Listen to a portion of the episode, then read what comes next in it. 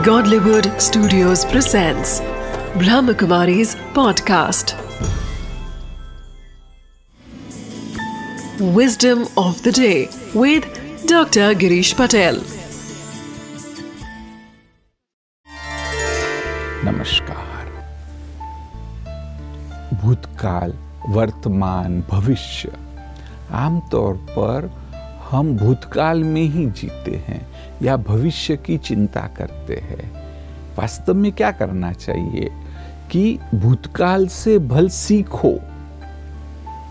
भूतकाल में जो घटनाएँ हुई है, उससे कुछ सीख लो, फिर उसे भूल जाओ।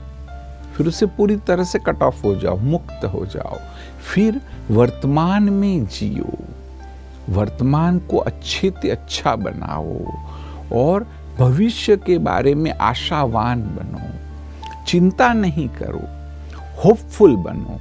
जितना आप आशावान बनेंगे, उतना ही आपका वर्तमान भी अच्छा होगा।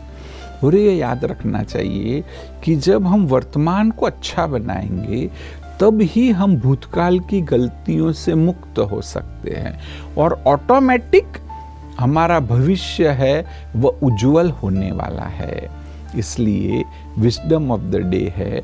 भूतकाल से सीखो, वर्तमान में जियो और भविष्य के बारे में आशावान बनो।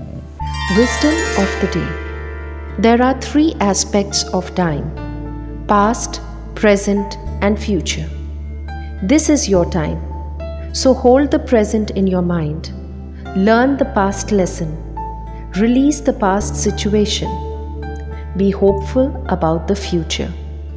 Being centered in the present will help you reclaim your life.